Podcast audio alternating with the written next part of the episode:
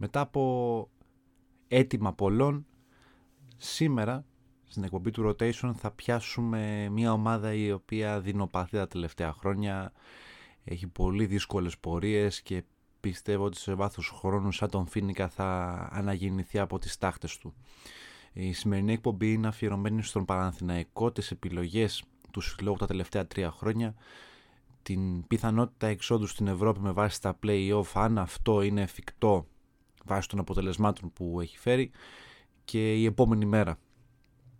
Ε, γενικά μου αρέσει να μπαίνω στο κυρίως θέμα, οπότε θα μπω ευθύς αμέσως λέγοντάς σας ότι έχουμε δει τον Παναθηναϊκό την τελευταία τριετία με τετραετία με τρία ή τέσσερα διαφορετικά πρόσωπα και τι εννοώ τη σεζόν 17 ο Παναθηναϊκός ήταν μια ομάδα η οποία ε, διεκδικούσε να βγει στην Ευρώπη με προοπτική να κάνει μια πορεία. Βλέπει ομάδες ε, Μαρίνο Ζουνίδη απέναντι στην Athletic Bilbao, που δυστυχώς το καράβι βούλιαξε στη τελευταία μάτς. Και όταν λέω τελευταία μάτς, το καράβι βούλιαξε από τη λεωφόρο με το 2-3 στην ανατροπή των Βάσκων ε, στη, στο Απόστολος Νικολαίδης.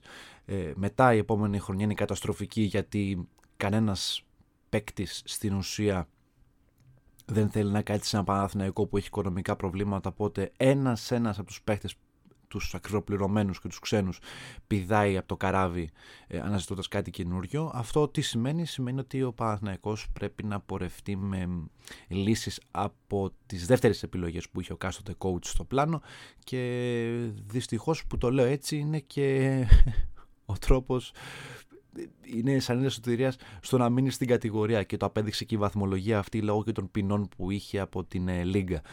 Η επόμενη χρονιά έρχεται στο τιμόνι ο Γιώργος Δόνης. Ο Δόνης ο οποίος δίνει έναν άλλο τόνο στην ομάδα, μία ανάσα φρέσκια, πολύ φρέσκια, Δηλαδή τα χνότα της δεν βρωμάνε όπως βρωμάγαν τα προηγούμενα χρόνια. Το ίδιο συμβατικό ποδόσφαιρο που βλέπουμε ε, από άλλους ε, συλλόγους, ε, πάσα πίσω, πίσω, πάσα πάλι μπροστά. Ο Δόνης ήθελε να τρέξει λίγο η ομάδα και αυτό φάνηκε και με τις επιλογές του σε νεαρές ηλικίες παικτών.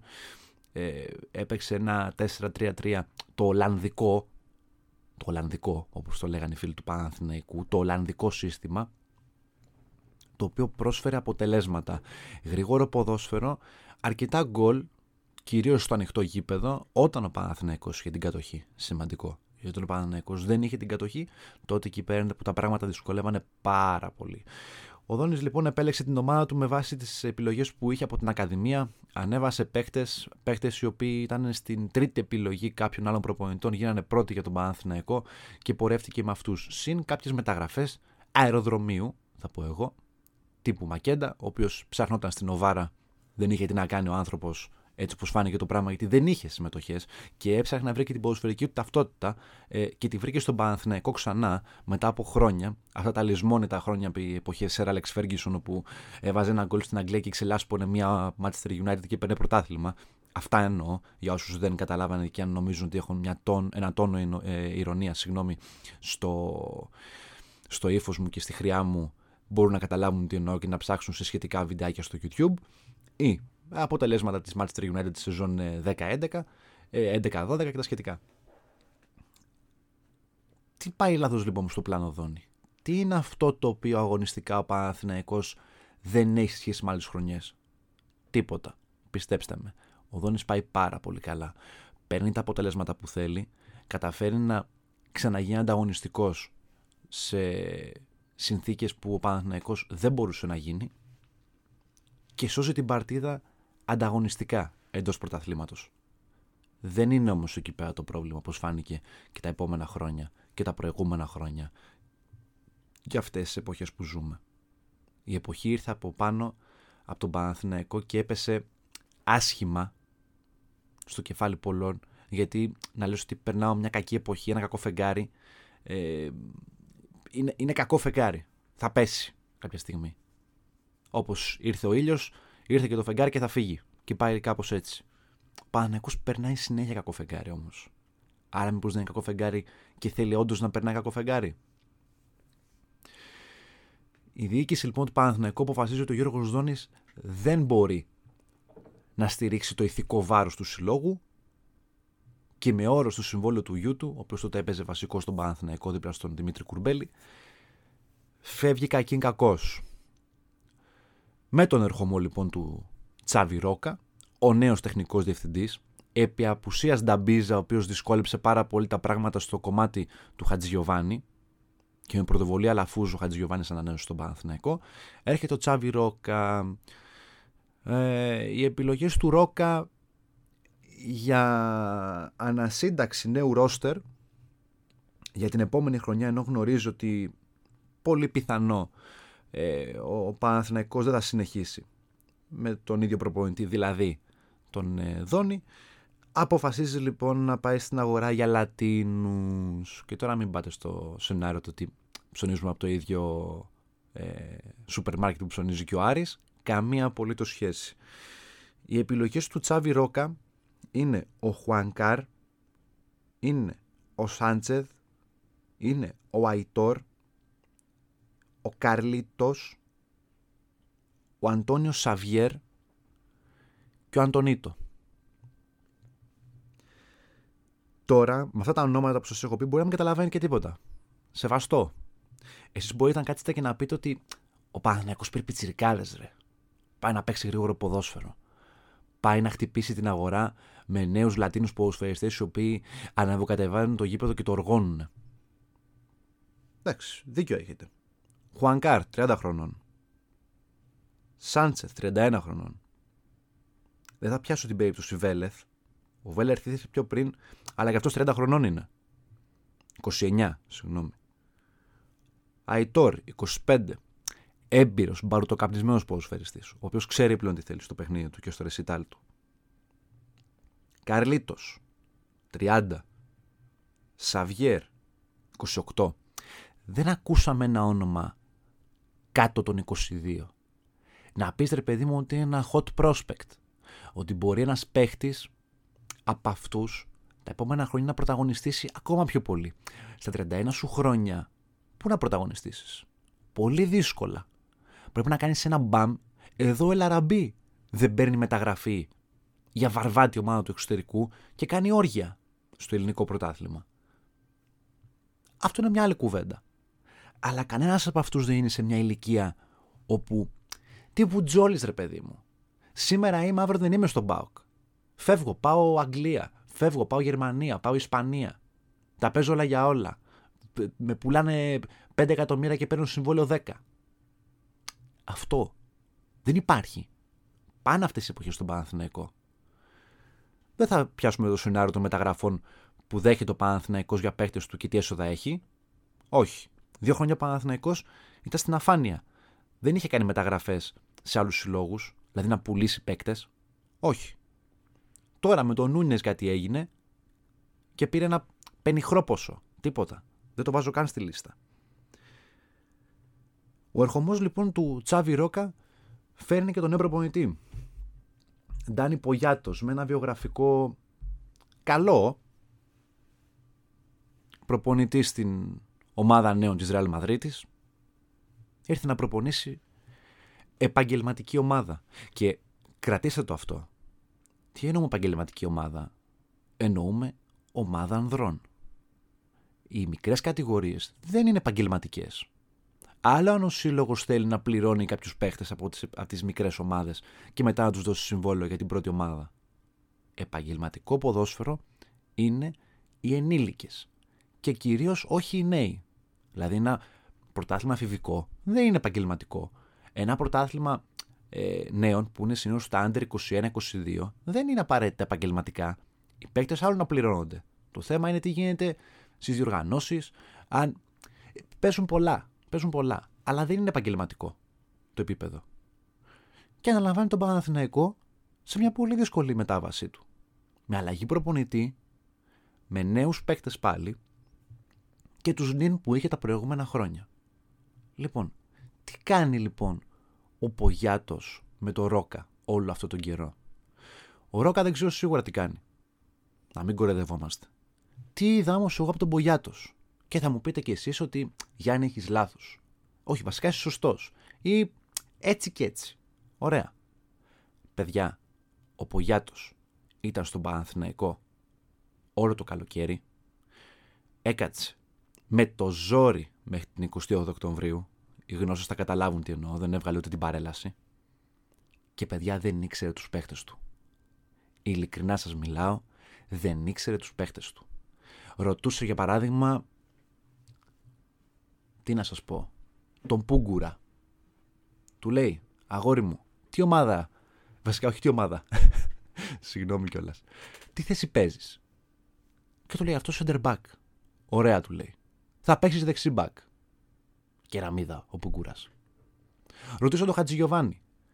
Τι θέση παίζεις εσύ; Ε, αριστερό δεξί εξτρέμ.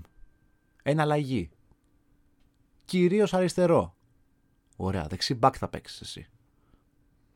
Και βλέπεις τα φιλικά να κυλάνε αέρα και κανένας δεν καταλαβαίνει τίποτα. Με το ζόρι γκολ στα δεύτερα ημίχρονα, χωρίς δημιουργία, έτρωγε συνεχώς απειλές ο Παναθηναϊκός στην αιστεία του και τα σχετικά. Κατέβαζε ρολά ο Διούδη, μήπως είχε γλιτώσει το κάζο από τα φιλικά, αλλά στο πρωτάθλημα φανήκαν όλα. Ήτε με κάτω τα χέρια, από αστέρα. Πολύ άσχημη νίκη μέσα στην Τρίπολη. Ήτε από τον Άρη, που πάλι δεν απείλησε. Μάτς τα οποία ο Παναθηναϊκός με μια σοβαρή προετοιμασία και με ένα πλάνο τα χτυπούσε και τα έπαιρνε. Όχι σε παλιές εποχές, σε καραγκούνι και τέτοια. Επί εποχή Μπέργκ. Τα έπαιρνε τα μάτσα αυτά, αυτή είναι η διαφορά. Δεν αργεί λοιπόν καθόλου, ευτυχώς για τα δεδομένα ο Γιάννης Αλαφούζος, και τελειώνει σε διάστημα μία, μία μισή εβδομάδα. Ρόκα και Πογιάτος. Τελικά ο Πογιάτος έγινε φευγάτος και δεν έβγαλε ούτε 28 Οκτωβρίου για παρέλαση. Τι γίνεται τώρα; Η επιλογή λοιπόν του Γιάννη Αλαφούζου είναι ο Λάσλο Μπόλωνη. Πονοκεφαλιάζουνε πολύ στον Παναθηναϊκό. Άλλοι λένε, ο, σαν είδα σωτηρίας βρήκαμε τον Πέπ Γκουαρδιόλα που ψάχναμε και τα σχετικά. Ο Μπόλωνη, ένας προπονητής ο οποίος σαν βιογραφικά έχει κάνει πράγματα. Δηλαδή δεν είναι ένας προπονητής ο οποίος ανέλαβε την ε, μικρή ομάδα της Real Madrid και παίζω με την Χετάφε, την Under 22 και κερδίζω 5-0 και λέω ότι είμαι μεγάλος προπονητής. Όχι. Αλλά έχω αναλάβει πέντε ομάδες. Πιο παλιές εποχές βέβαια και νυν, αλλά εντάξει μωρέ. Πριν ήταν Ευστιγάνθη για παράδειγμα. Πριν τον Παναθηναϊκό. Εντάξει. Έφυγε εκεί πέρα γρήγορα. Αλλά δεν αναιρεί το ότι δεν έχει αναλάβει επαγγελματική ομάδα. Τώρα θα μου πεις ο Πογιάτος πώς θα αναλάβει η ομάδα, μα δεν έχει αναλάβει μια φορά επαγγελματική; Να τον Παναθηναϊκό θα κάνει ξεκίνημα. Να αναλάβεις μια ομάδα σε μια β' εθνική, σε μια γ' εθνική. Της Ισπανίας, της Ιταλίας, ακόμα και της Ελλάδας. Άρα στην Ελλάδα δεν πληρώνουν. Άλλο αυτό. Και έχετε λοιπόν ο Μπόλωνη. Άμεσα αποτελέσματα. Όταν λέμε άμεσα, εννοούμε άμεσα, αλλά και αλλαγή στο στυλ παιχνιδιού. Ο Παναθηναϊκός επί εποχή Πογιάτος είχε την κατοχή της μπάλας πολύ περισσότερο από ό,τι την έχει ο Μπόλωνη. Αλλά ο Μπόλωνη δεν έβγαζε και δεν βγάζει την απειλή. Τι εννοώ; Ο υπαριθμόν ένα κίνδυνος στον αθλητισμό είναι να δείξεις ότι υπάρχεις στο γήπεδο. Είτε αυτό είναι ε, στίβος, να δείξεις παιδί μου ότι ο χρόνος μου είναι καλύτερος από το δικό σου στα δοκιμαστικά ή οτιδήποτε για να πάω στην κανονική κούρσα και να σε περάσω. Στο ποδόσφαιρο, με τις τελικές που βγάζεις. Στο μπάσκετ, αν μπορέσεις να τρέξεις στο transition, να σκοράρεις, να όταν σε αφήνουν ελεύθερο να σουτάρεις και να τα βάζεις, αυτό είναι απειλή. Όχι να κάθομαι πίσω, να περιμένω και όταν μου σκάσει η ευκαιρία να βαρέσω ένα σουτ, η μπάλα να πάει στο σημάκι του κόρνερ και να χρεωθεί τελική. Όχι. Ενώ να έχουμε ένα ποσοστό κατοχής, δεν μιλάω για build-up, εντάξει, θα βάλουμε τα γέλια. Να έχουμε ένα ποσοστό κατοχής, να αλλάξουμε μια-δυο φορές την μπάλα, να βγάλουμε μια σέντρα, μια κεφαλιά, να χρεωθεί μια τελική. Ότι γυρίσαμε την μπάλα, κάναμε ένα σουτ, κάναμε μια κεφαλιά. Μα ούτε αυτό δεν γίνεται. Ούτε αυτό δεν γίνεται. Γιατί γιατί ο Παναθηναϊκός στη φάση που βρίσκεται αυτή την περίοδο έχει λιγότερες τελικές από όλες τις ομάδες του πρωταθλήματος πλην της Λαμίας και του Πανετολικού. Των δύο τελευταίων δηλαδή. Προτελευταίων. Ψέματα. Τη Λαμία δεν τη βάζω τελευταίους γιατί έχει ανέβει λίγο στη βαθμολογία. Αλλά δεν γίνεται αυτό το πράγμα. Όχι απλά είσαι Παναθυναϊκό. Έχεις και ένα ρόστερ το οποίο είναι πολύ καλύτερο από άλλες ομάδες και είναι και πιο ακριβό. Τώρα θέλετε να μου πείτε ότι ο Όφη έχει πιο ακριβούς παίκτες από τον Παναθηναϊκό. Όχι. Αλλά ο Όφη θα γυρίσει δύο φορές την μπάλα, θα ρίξει ένα σούτο από την περιοχή, θα πάει καλά. Ο Παναθηναϊκός ούτε αυτό δεν μπορεί να κάνει. Αυτό ήταν το πρόβλημα με τον Μπόλωνη και είναι ακόμα με τον Μπόλωνη. Φτάναμε λοιπόν στο σημείο να πάρει τα αποτελέσματα. Χτυπάει αποτελέσματα του τύπου 1-0, 2-1, 1-0, 1-0, 1-0, 0-1. Παίζουμε, κάνουμε μια τελική, βάζουμε γκολ, κλεινόμαστε πίσω. Βλέπε παιχνίδια με Απόλλωνα. Ε, μας χτυπάνε, τους χτυπάμε, μας χτυπάνε, τους χτυπάμε. Βλέπε μάτς με ατρόμητο. Και τι γίνεται μετά; Ο ερχομός τριών παιχτών. Νιάς, Ενικμπακοτό και Σανκαρέ φέρουν άλλον αέρα. Επιλογές Ντρεωσή, που το ξέχασα να το πω και αυτό, είναι ο νέος τεχνικός διευθυντής, ο οποίος είναι επιλογή Μπόλωνη. Εντάξει. Προχωράμε. Επιλογή προπονητή, ο τεχνικός διευθυντής. Που γίνεται το ανάποδο. Αλλά εντάξει. Οι τρεις λοιπόν ξένοι που έρχονται πάλι φέρνουν άλλον αέρα. Ε, πάρα πολύ καλή ε, αθλητικά, γυμνασμένοι, το ένα το άλλο. Ο Σανκαρέ λοιπόν σκοράρει με τον ανατρόμετρο και γίνεται θεός με ένα μάτς και κάνει το 2-3. Και έρχεται το μάτς με τον Ολυμπιακό. Ειλικρινά σας μιλάω. Αν ήμουν Παναθηναϊκός, αν ήμουν μετά Χριστόν Προφήτης βασικά στον Παναθηναϊκό και έλεγα τι διαλέγεις, να πάρεις το μάτς με τον Ολυμπιακό για το γόητρο για να πεις ότι νίκησε τον νέο αντίπαλο με τα χίλια μου προβλήματα, με το νέο μου ρόστερ πάλι και τα σχετικά, στα 100, μου, στα 100 ε, χρόνια βασικά, δεν είναι 100 χρόνια, είναι παραπάνω του Παναθηναϊκού. Ε, και να στη γιορτή του συλλόγου, τόσο πάνω στα γενέθλια, και να πορευτείς έτσι όπως πορεύεσαι στο πρωτάθλημα μέχρι και σήμερα, δηλαδή της γκέλας, ή να χάσεις αυτό και να κερδίσεις όλα τα υπόλοιπα. Όχι, να χάσεις όλα τα υπόλοιπα, θα λέει και κάποιος ο οποίο θέλει να κερδίσει τον Ολυμπιακό. Όχι. Εγώ θα διάλεγα να το χάσω το μάτι με τον Ολυμπιακό. Να το χάσω, ρε παιδί μου. Ένα, δύο, τρία, μηδέν. Πώς να το χάσω; Αρκεί να μπορέσω να πάω με ένα καλύτερο πλάνο στα επόμενα μάτς. Έχετε λοιπόν το μάτσο με τον Ολυμπιακό έτσι όπως έρχεται. Ο Παναναϊκός σκοράρει πάρα πολύ γρήγορα στο έκτο λεπτό με Σανκαρέ. Εκεί όλοι σοκάρονται στον Ολυμπιακό γιατί δεν περιμέναν ένα τόσο γρήγορο γκολ από τον Παναθηναϊκό και μετά γίνεται το ένα λάδι. Χτυπάει ο Ολυμπιακός χωρίς σταματημό τον Παναθηναϊκό. Ο Παναθηναϊκός βάζει και ένα δεύτερο γκολ στο 75 και εκεί πέρα είναι που τελειώνει και την υπόθεση τουλάχιστον στο κομμάτι ε, της νίκης. Χάνει κάτι άχαστο Ολυμπιακός μέχρι το 90 και έχουμε την έκβαση. Ξέρετε τι γίνεται μετά όμως στα υπόλοιπα μάτια του Παναθηναϊκό; Αν το έχετε απορία. Λοιπόν, στο κύπελο. Ανατροπή για τον Μπαζιά 1-2-1 καλύτερος ο Πας. Ήταν από τον Πανετολικό. Χ με την ΑΕΚ. Ήταν και αποκλεισμός από τον Μπας Γιάννη, ο οποίος προηγείται από το 10 με 2-0. Ήταν ξανά από τον Μπας Γιάννενα. 1-0 στα Γιάννενα. Και νίκη επί του ΠΑΟΚ για τα play-off. Λοιπόν, δεν ξέρω αν το καταλάβατε. Έχω πει τρεις φορές τη λέξη Πα Γιάννενα. Ναι, όντως, με τον Πα Γιάννενα έπαιξαν τρεις φορές και χάσανε παρόμοια μάτς. Τρία χαστούκια πανωτά. Όχι απλά χαστούκια, δεξί κροσέλες και τα βάραγε, ξέρω εγώ, ο Mayweather. Τάβλα Παναθηναϊκός. Γιατί; Γιατί; Ωραία, μια του κλέφτη την πάθαμε με ανατροπή. Δεν πειράζει. Έχουμε, έχουμε καλό σκορ. Το 2-1 εκτός έδρας, αν το πάρεις με γκολ εκτός έδρας, είναι πολύ σημαντικό. Γιατί δεν πας να χτυπήσεις το μάτι τηλεοφόρο. Με ένα γκολ τον άλλον μπορεί να τον τεζάρεις.